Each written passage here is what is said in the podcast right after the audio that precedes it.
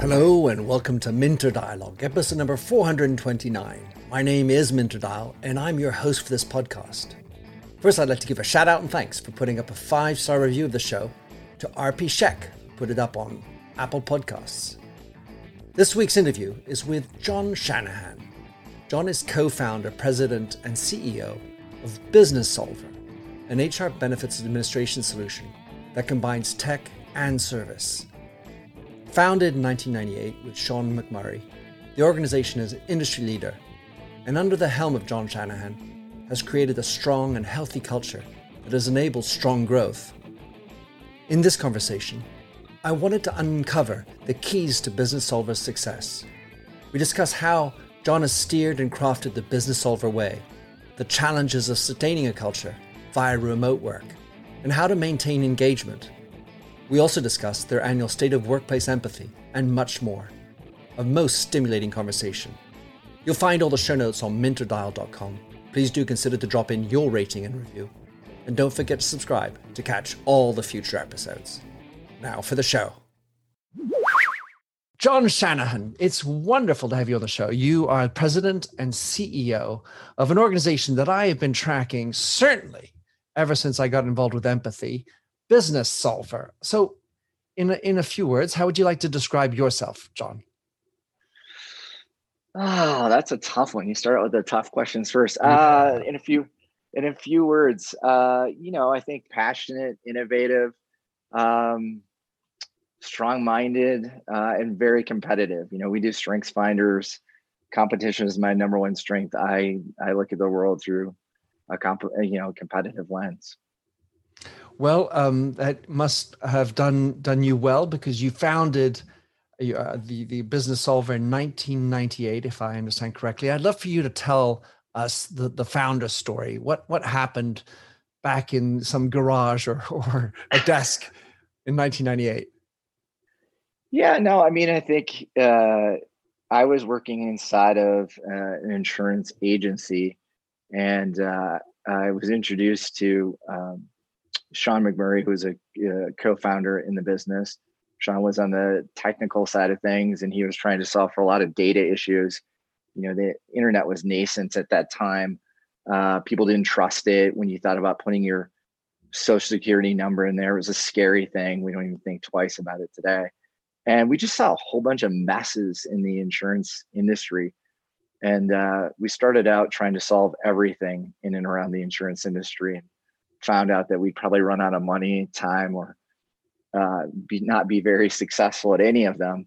And so we had to we had to narrow in, and we said, you know, this benefits thing is a mess. Uh, this employee benefits thing is a mess. And by that I mean, you know, you would see that HR and benefits professionals were trying to wrap up, uh, you know, their last year's annual enrollment mess right as they were going into their next annual enrollment mess because they're trying to decipher handwriting. Employees didn't understand what they're filling out. Remember back at that time when you signed up for benefits, you did it by you know paper and and and pen, and it was a mess. And so we just looked at that one and said, there's a lot of opportunities here to empower employees to get you know HR and benefits people out of the you know kind of admin portion of it and to use the internet to do that. And and uh, it turns out we were right and uh, it took it took a while to get going as it does with any business but um, once we started to, to get some tailwinds from legislation like you know, some of those crazy ac- acronyms like hipaa um, and people got more and more comfortable with doing these things across the web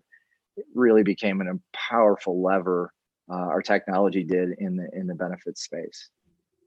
I love how you started off jon talking about how you wanted to solve everything. And uh, you know, my yeah. parallel is I I left. I was general manager, and I thought I knew everything about management. I, you know, you're a generalist. The problem is being general is sort of you're good at lots of things, but you're great at nothing. So I was imagining you sort of you felt like oh you had to be more strategic about you know what you really are good at what problem you're really solving yeah no i mean i think that you know any entrepreneur founder especially if you put two of them together, can brainstorm their way, you know, to uh, you know paralysis.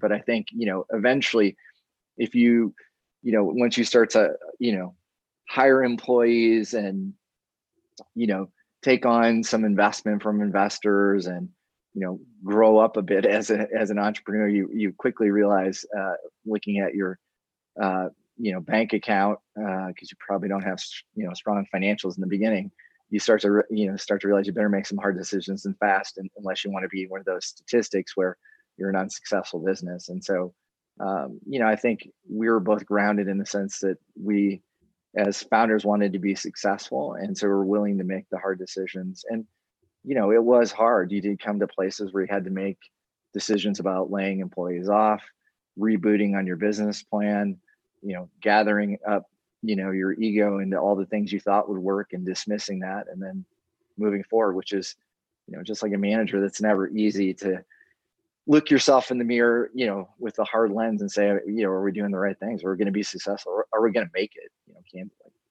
There's such a, um, a challenge for entrepreneurs because at some level some people are really great at starting a company. Yeah and then yeah. there's the growing it and then we can call it the managing it as it sort of get in, gets into maturity stage. So you've now yeah. been in business for 23 odd years. Yeah. Do you have in your mind some of the the sort of step change moments? Uh, you know I, I for example when i talk with creative agencies they say usually at 60 people that then you you lose the intimacy. Uh, you know everybody. So what are the yeah. steps that you've seen over those 23 years? Because now you have a thousand two hundred employees is that right? Yeah.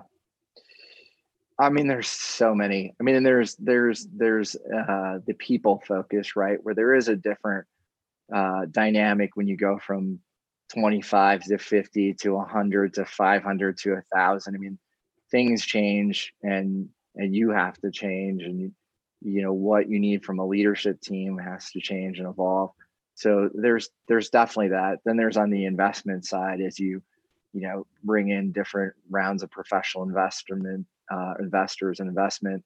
Um, and then there's just the customers as you continue to to grow and you start with you know small market customers and then mid market and then you get into you know the enterprise and the, the super enterprise if you will.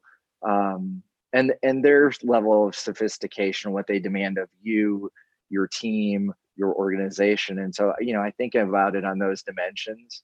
I think about the you know kind of what the investment hurdles did to us um, and helped us with what the people hurdles did and helped us and you know helped you know me as an individual grow and learn uh, and change and develop. And then you also think about it on your customers uh, because the different types of customers you bring in and their levels of hurdles and sophistication also change you and most all of those changes are positive but at the time you may never view them that way. I mean i think that's the the beauty of hindsight. In hindsight you look back at this thing and you say wow those were some incredible challenges to overcome.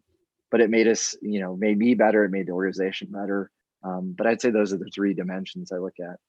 And it sounds like uh, you know when you tell your kids well this scar comes from that and yeah it's, it's cute. It's, so you, it's this it's it's this wrinkle and that wrinkle. Yeah, this gray hair, still have yeah. hair. So you've yeah. you've grown this company, and one of the things that I've uh, been observing and I feel is uh, somehow at a boiling point is this notion of ever growing, constant need to grow. To what extent do you subscribe to a constant need to grow? Is it is it really is can it be more than just satisfying shareholders? Uh, is is there is there another approach? What do you think? Well yeah i mean i think that's where a lot of people start out and you know this is a common question because especially when we were growing and it was painful we had to we had to address it, that question um, of course you know investors are always looking at it that way and in the software world you know that's something you sign up for but I think when we when we think about it, um, I think we came back to uh, more of a a view of to ultimately delight your customers, you have to have employees that are engaged and delighted. And so if your mission is to, you know, grow your business and delight your, you know, your customers, then you can kind of find a, a symbiotic view, which is hey, listen, growth is great because it gives uh, if you know in any of the communities you work and live in, it provides new opportunities for potential employees to join your organization. It provides new opportunities for employees in your organization to grow, acquire new skills, you know, make more money, be more fulfilled, all those things that you want as a founder uh, and CEO of a company. You want to see that your employees have opportunity. You want to see that in your communities you can help those communities grow, and, and we've certainly done that. And then on the other side of it, for customers, you know, if eh, I've ne- I've never seen a company that's growing that isn't innovating. And so the other side of this is I talk to customers about yes, growth can be painful because you can feel our warts and freckles. You can feel, you know, when the when the ship is shaking. But on the other side of that, that innovation in software provides, you know, kind of an evergreen uh, software and partner for you because we're always thinking about what's next and we're always trying to stay ahead of the challenges that you're going to face.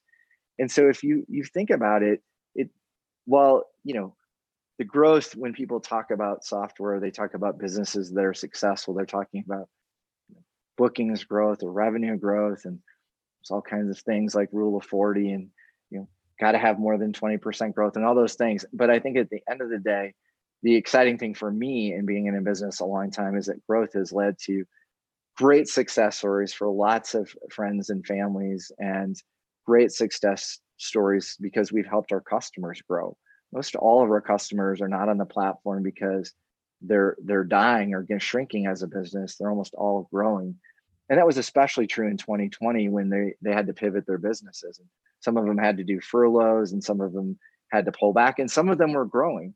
But we were able to help all of those customers. And so I think it's uh growth is a fun story and it's really um, an amazing thing that companies can do for their communities and for their families and for their customers but you have to look through the right prism so interestingly through this pandemic period i'm wondering what type of innovation you were thrust into having to do and if that's a manifestation of something that through this sort of hybrid distributed distance work that we're now having to do you had to adapt the product you're selling, much less the way you're working. Yeah, the way we're working for sure. Um, and that's, you know, I wouldn't say it was easy. I would, but you know, the team was great. We got it done. We pivoted quickly. Um, and we'd been, you know, everybody had, you know, or everybody should have had DR plans. And so it, it was an extension of your DR plan, uh, really put to test. Uh, at, but but employees were fantastic about it um, and that was another key part of it but from a business perspective yes we were thrust into going remote at the same time our customers were coming to us and some were saying you know we need to we need to look at our agreement differently because we've we've got to significantly downsize or you know some in some cases we, we're going into bankruptcy uh, some of the retail and hospitality sectors were hit hard. Um, and then they they wanted to do the right things for their employees because you certainly wanted to you know extend your employee benefits program during a pandemic if you could at all afford to do it. And so we had to create new software and we had to find you know we had to we had to really work on the software that helped with furloughs and direct bill scenarios we'd never done furloughs or direct bill at the size and scale that we needed to do because candidly you know many of our customers were having to look at doing some amount of furloughing um, going into the pandemic. Um, and so that was that was a big pivot and big spin because you know you had a lot more individuals reaching out to say how do these benefits work?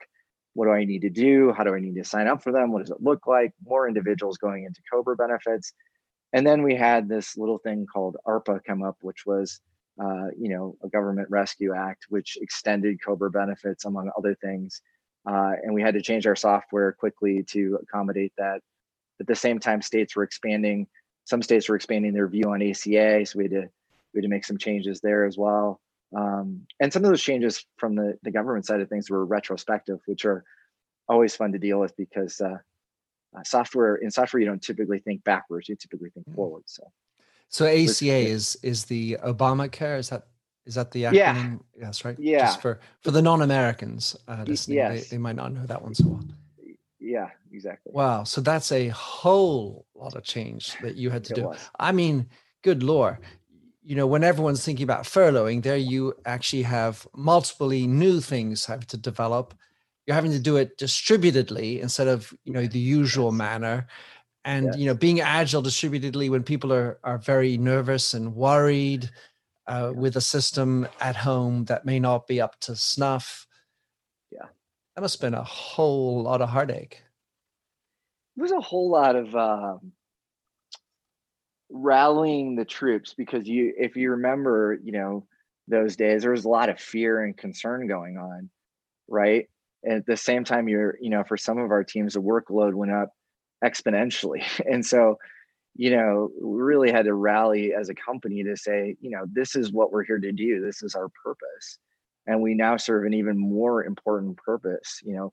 Benefits are always you know critical to families and employees and their you know the the health and function of an organization. But going into a pandemic and being you know laid off and trying to make sure that you understand uh, you know if something happens to me if i if i get covid what, you know am i going to be okay uh, and so i think that was there was a lot of fear and concern you know of course in our customers employee set that that was happening to but at the same time you know, you had a lot of employees adapting to a whole bunch of changes. Because if you remember, at that time, a lot of, you know, a lot of kids were at home with their employees working. Uh, you know, you had a lot of daycare situations that would start and stop. Um, and so, yeah, it's hard to get more work at a time when you probably have less functional hours to do it and maybe not the best setup at home. You know, a lot of us went into this thinking I don't need to get that off. I don't need to bring my office chair. I don't need to get a standing setup. I don't need to organize a spot, or maybe I don't have a spot in my home. And so you had all of those things going on with employees trying to be very supportive and just very appreciative that we were able to rally and get that done for our clients because it, it mattered a lot to those employees. So, Jon, uh, one of the reasons why I'm particularly interested in having you on the show is is, a, is your whole work around empathy before getting into that though, I, I was thinking in your experience, you've got these 23 years of running this successful organization and you go through this tempestuous time. You mentioned this idea of, of people's energy and, and motivations sort of through this period. To what extent do you believe it's the role of the CEO, the leader, to inject energy or is that something that you rely on your purpose to do well i think when you go i mean what i what i found going into covid um, was that more than ever people were looking for the ceo to have a voice and feel connected. Uh, and you can't do that alone but you have to lead in saying we're you know this is going to be tough. We're going to get through it. And here's everything I know and here's everything I want you to know because we we can only do this if we're doing it together. And and I don't think you can outsource that as a CEO May, maybe it's different if you you know weren't in the business and didn't found it for 23 years maybe that's just my unique perspective but for me it worked even when we had to do our own layoff it had to come from me in my view and it had to I had to give the reasons why and I had to own it. And so I think you, you know, your entire team has to be on the same page and they have to have a voice and they have to lead their teams as well. But I found that it was extremely important to to be there, to be on camera once a week, and we're still doing it. Uh, and and to talk about what's going on in the business and to talk about you know how we were going to work our way through it and and and let them understand the metrics of what was going on with our customers too because think everybody was so uncertain that you know uh, in, including me and and to be open and honest about how i was doing and how i was feeling about it um i think that i think that's i i personally feel that's critical now i you know to to i think your question behind the question hmm. i think if you didn't have a strong culture going into the pandemic you were going to have a tough time and so one of the things that really helped us is we already had a strong culture going into the pandemic. And then we just leaned in, you know, like a family harder into that and said, all right, we're all we're all going through a tough stretch, but we're all in this together. We know what we're trying to get done. and here's where we stand and let's talk every week and that's what we did and we continue to do and i think your culture has to continue to shift and change as you go through that as well and you know it's a new phase now as we look forward you know to to being committed to being fully fully remote so uh, you mentioned culture you have obviously had many phases within your 23 years to what extent is the culture uh, Jon Shanahan's DNA, or and your co-founder, of course, is? Do you think there's a relationship? You you have an imprimatur of of you and your way in that culture. Do you do you see that, or do you not want to discard that thought? I mean, I think that I think there's obviously I think there's uh, always you can't have fingerprints uh, you're always going to have fingerprints on everything. But what I would say is um, really our chief strategy uh, officer, uh, Rae Shanahan, came into the business and said, this is something that is cannot get away from us. And then everybody needs to be in support of that. So if you looked at the culture today, I think there's going to be elements of founders in it. Like I, I would say our organization is extremely competitive but the maturation of that culture and the tending and care and nurturing of that culture you know we really needed somebody to to to look after that and do that and she still does that today. And then you know one of the important things we do for every new hire class is we put it back in their hands because as as good as we can be eh, eh, you know and become we also have to have people that are you know kind of what i would say cultural warriors you know it they they believe in it and they that's the reason why they're here. And they want to carry that torch and continue to expand on what you created. And so i think you've got to have uh, somebody on the team and the executive team that's committed to it passionate about it. The entire executive team has to buy into it. Of course people who started the organization have to buy into it. And then it's important as you know i say to every new hire class and so does rae. You you the culture is in your hands. If part of the reason you came here which is uh, you know, we hear that from every new hire class. Part of the reason we're here is because we love the culture of the company.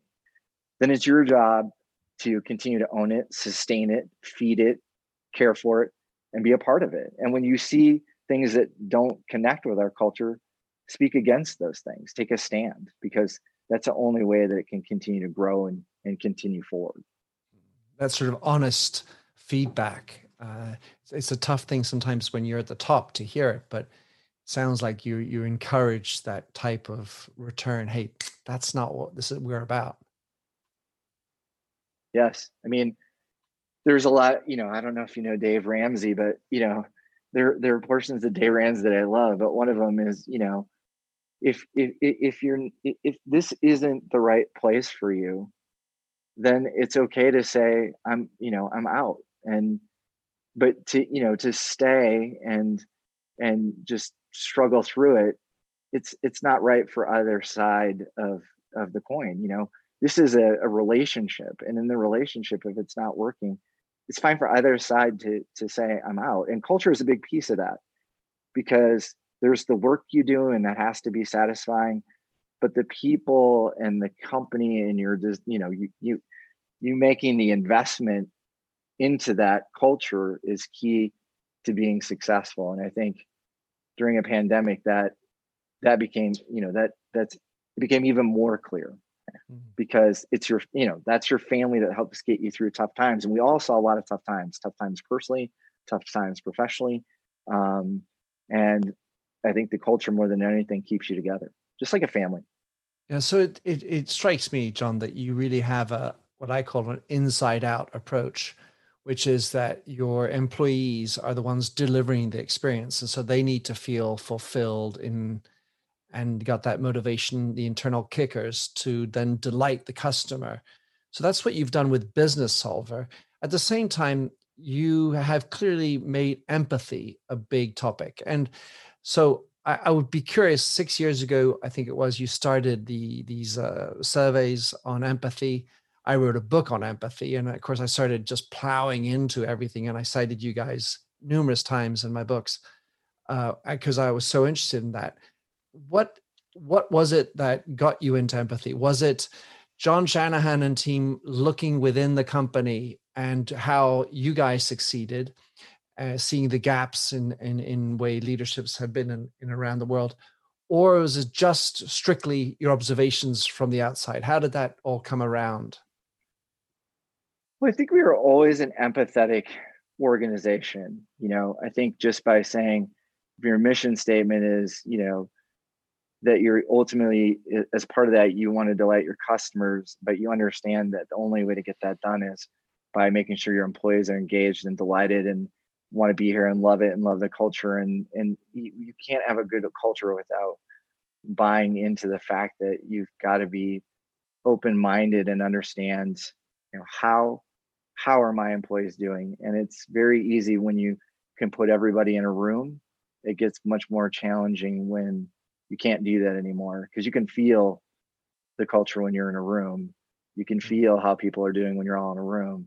Um, but when you decide that you're you know going to continue to grow and you're going to continue to have more employees and more employees and more customers and more customers i think you've got to really step back and say all right well what are we going to lean into and what are we going to put you know our name next to? And you know at the time and still today we had a, a great partner in in edelman who had a trust index. And we sat down and said you know wouldn't it be cool if we started to really lean into this empathy concept uh, as it's been a part of our culture. Um, it's something that we believe in, and how could we go about making this our, you know, kind of our footprint, our uh, leaving our fingerprints behind on something we believe in and believe is important. And uh, you know, I think you know Rae and team uh, really worked with the Edelman team to start to say, well, how can we survey our customers or potential customers and just more broadly then really putting it into a science like Edelman did with trust. And you know, turns out now everybody wants to talk about empathy in some way. I think I watched a, a Lexus commercial the other day that now is leaning into how they design cars with empathy empathy in mind.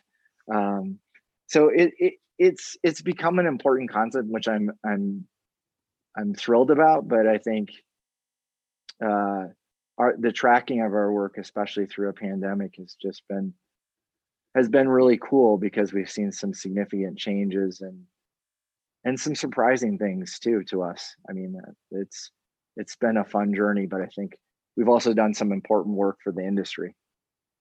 Yeah, you were in your sixth study. Um, it says, well, basically there there's this massive uptake of empathy, and then all of a sudden a big woof, come back down on empathy. So I, I assume that's sort of what you were referring to. Yeah, that, and I think that for me, and maybe it's just you know uh, a little CEO centric. I just think this. I think the CEO data is fascinating. It's just a complete disconnect for me. I mean, I just mm. when I read through it, I was just like, wow, like uh, I I I don't get it. I mean, I, I I do get that. I do get how you can get there. Um, but I think when you say get when you say getting there, that's the non-empathic CEO. Yeah, I mean the 68% of CEOs say they fear being, you know, empath less res- respected because of, you know, showing too much empathy listening. and showing too listening, being being, you know, authentic and you know, there's there's fear with that and then there is, you know, 70% say that it's hard for them to demonstrate empathy consistently.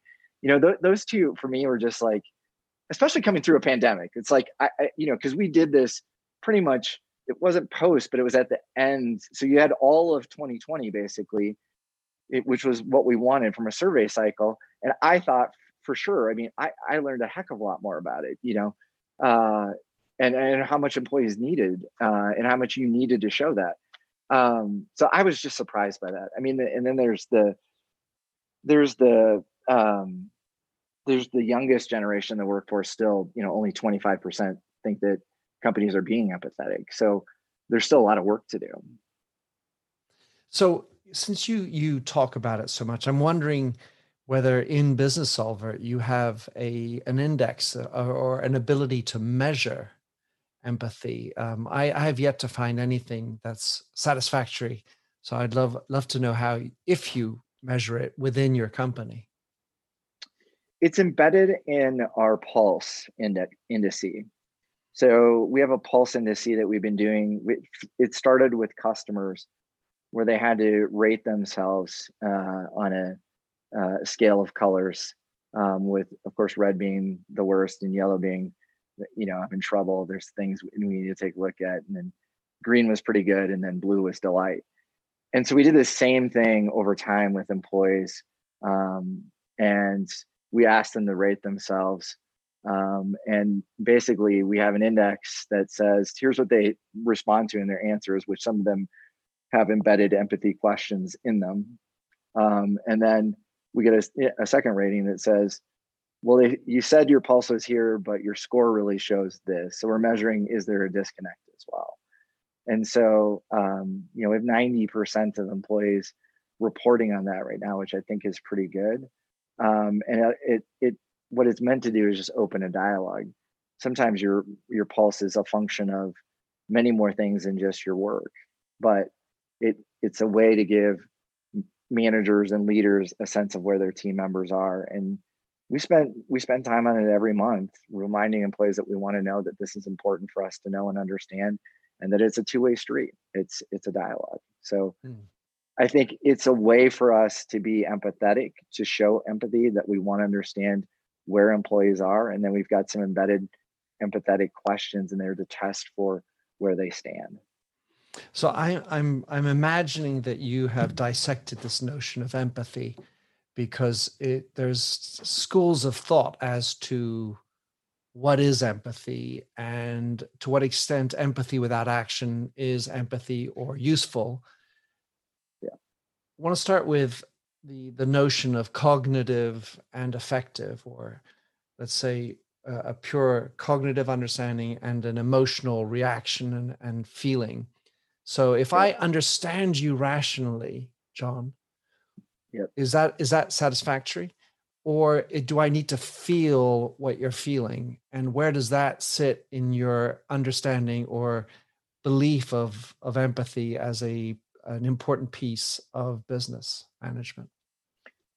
Yeah, that's a huge one. Um, and I don't usually get that question, so I love that. I think I would say the number one time um, that I get pulled into a situation with a customer who's in a red status, it's because we have failed to acknowledge their feelings and acknowledge where we are in that relationship and our part in in the place that we are and the ability to move forward so by that i mean if you we're in that position where the client is red, not all the time, but most of the time when I get involved, because we fail to just be empathetic and say, I understand where you're coming from.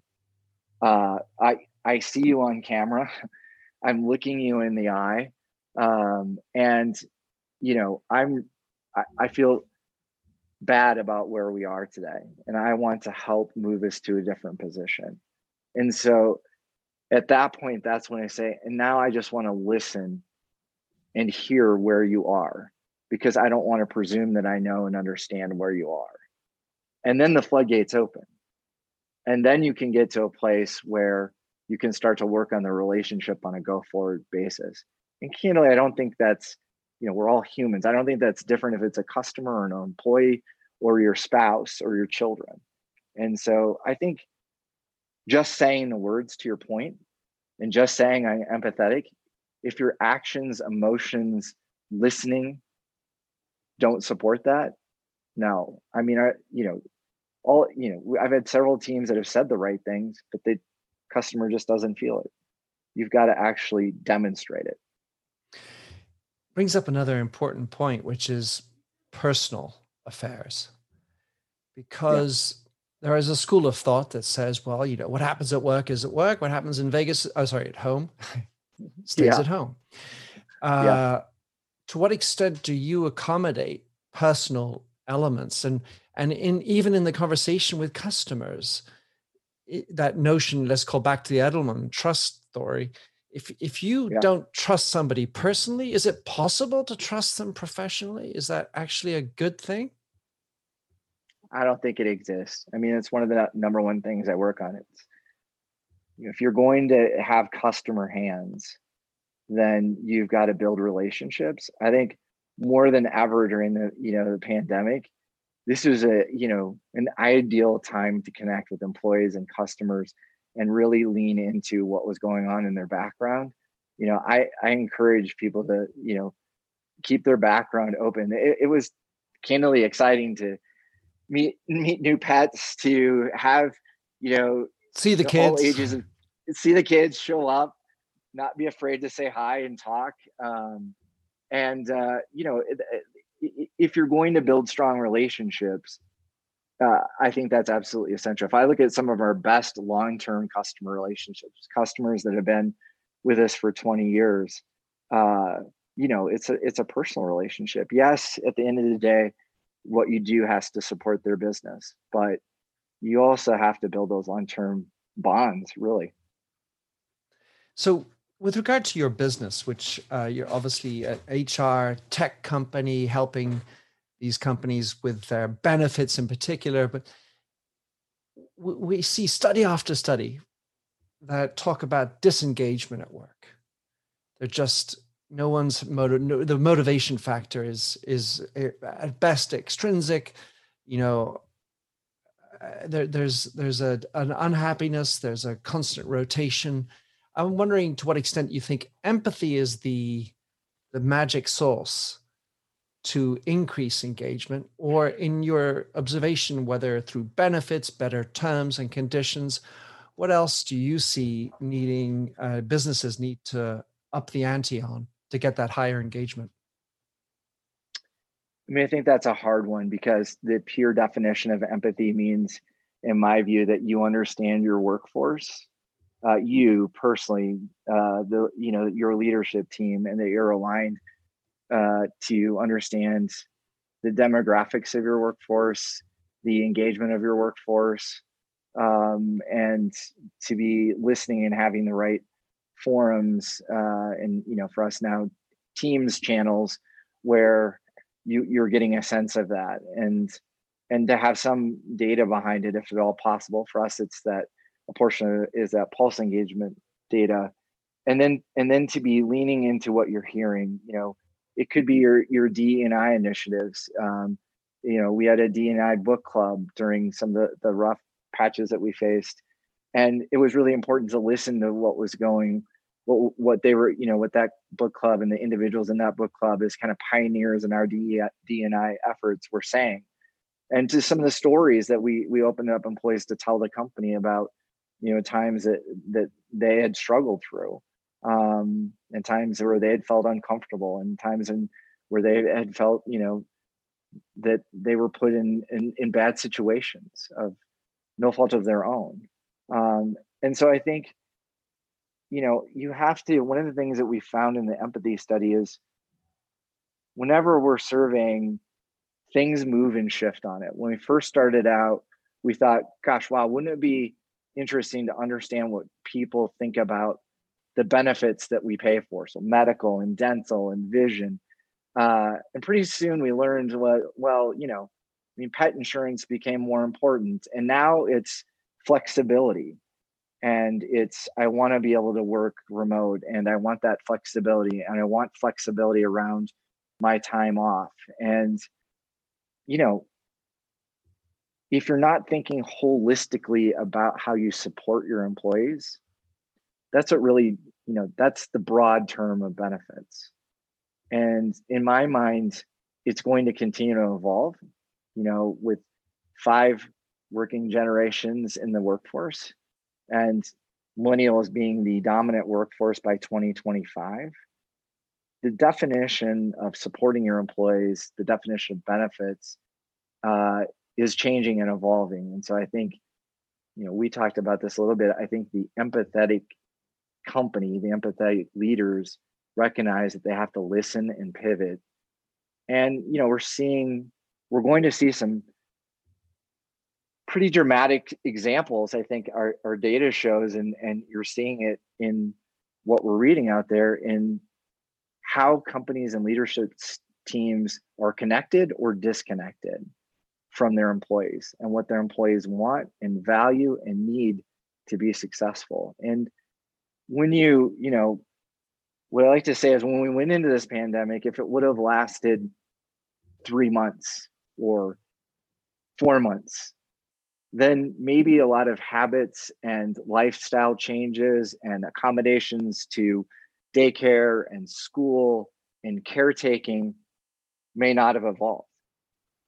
And so now that it lasted and is still lasting in many situations, all these habits have been formed, all these life patterns have been changed. It could be just your morning routine, it could be your post work routine, it could be how and where you do your work. But if you're not listening and learning as you know an employer and as a, leader in your business, then you're you're you're crazy. You're you're you're you're you're you've lost all of your empathy because your your employees most certainly have had to adapt in different ways. And so how you come out of this and how you listen and learn and adapt, and again, it will be different for every organization. But I just think that's just a huge opportunity. It's it can be either a huge mistake or a huge opportunity. And if you want to be the employer of choice, if you want to have employees that are engaged and excited and not disengaged and looking for another position, and you've really got to exercise that empathy gene. And I, I, I don't think it's that hard. I think a lot of employees are telling you what they want. Just listen. Hmm. Which requires a presence of mind, time, and the desire to hear, including things you yes. don't want to hear. Um, fascinating. I, I, I, I, one last uh, quick question. At least I hope it's a quick answer. But human resources. You're obviously dealing with them a lot. My experience, I, I worked in business for quite a long time. See, saw many HR managers, and I also worked in North America. It, it struck me that oftentimes the HR component of the company on the on the board doesn't have all the power.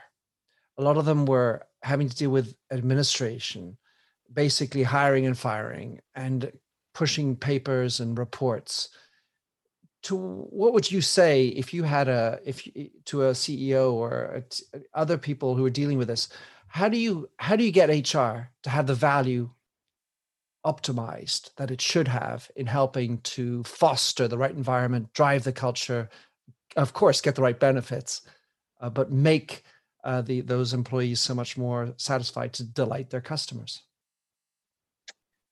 You know i had the good fortune of starting out you know, on the HR consulting side of things, and I had uh, I, I, did a lot of uh, studying in org psych, and then uh, Rae Shanahan, who you know obviously joined the organization very early in our formation, came off of the payroll and HR function as well, um, and and I think and you know Sean, our co-founder, you know, was very people forward.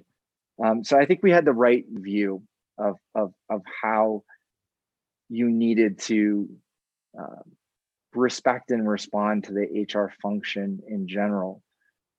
But I think you know, I think it was Harvard Business Review, or it was uh, most recently wrote an article about the coming of the CHRO role and how important it is now coming through these times and how important it's going to be some of the disconnects we have about the talent available and the talent we need. And and mapping to how you're going to be that employer of choice. And so when i've seen some of the the not so great comments coming from ceos about what i perceive to be a disconnect between what employees want and need and will you know will provide you in return a level of excellence i think the disconnect comes from them not listening to what their HR teams are writing and saying and what their marketing teams are writing and saying. And you know, I think when we did our client summit, that you know, clients asked me, you know, like, you know, A, will you please talk to my CEO? And and and B, why why do you feel this way? And you know, how, how can you change the the way other CEOs think? And and you know, kind of started with you know how to get there. And I had to I had to start by admitting you know, I wasn't always this way. You know, I was also the guy that liked being in the office, got up early, stayed late, uh, and you know, loved to love to see people in the office and love to be around people and love to assign my expectations for what work is onto them. And so I get that it's very easy to do that. I get that it's very easy to say, I was raised this way. I did it. I had to do the hard knocks. I had to drive to the office. I had to go through traffic. I had to do all these things. And oftentimes it can be rewarding as a CEO to, you know, have the the respect and the ego and you know, I created all this. This is all my kingdom, if you will.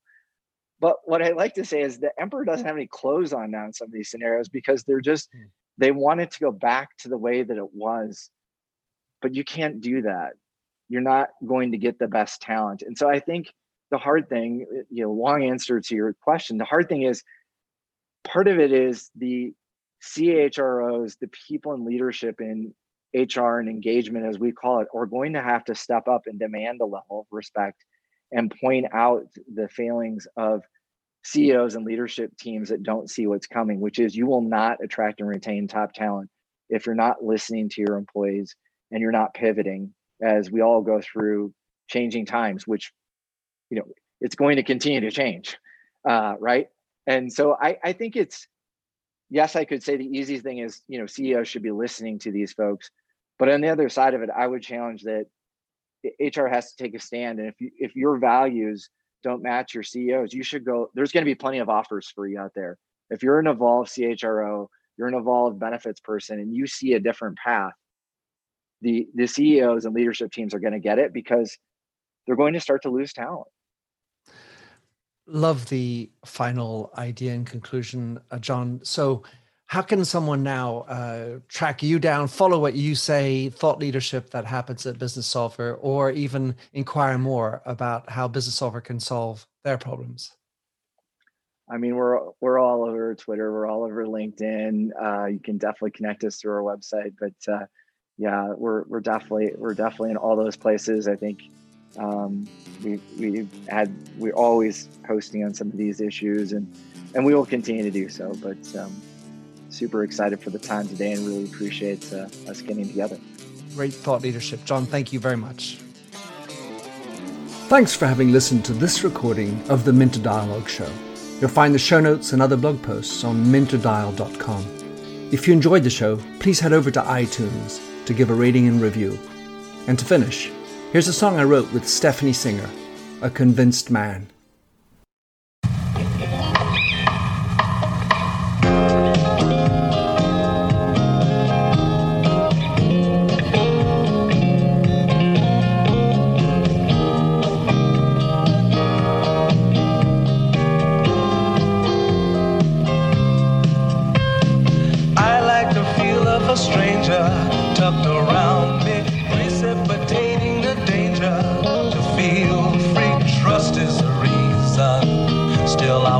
told a lie.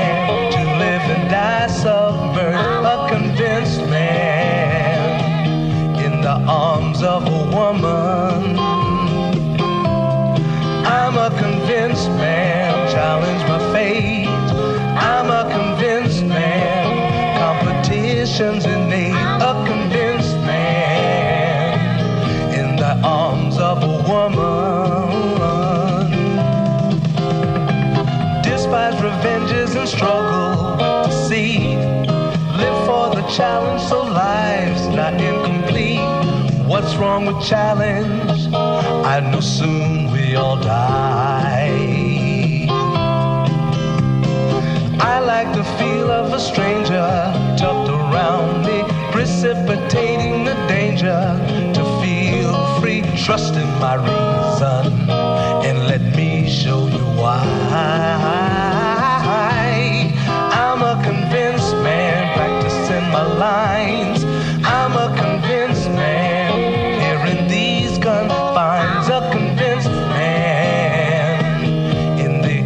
Of a woman.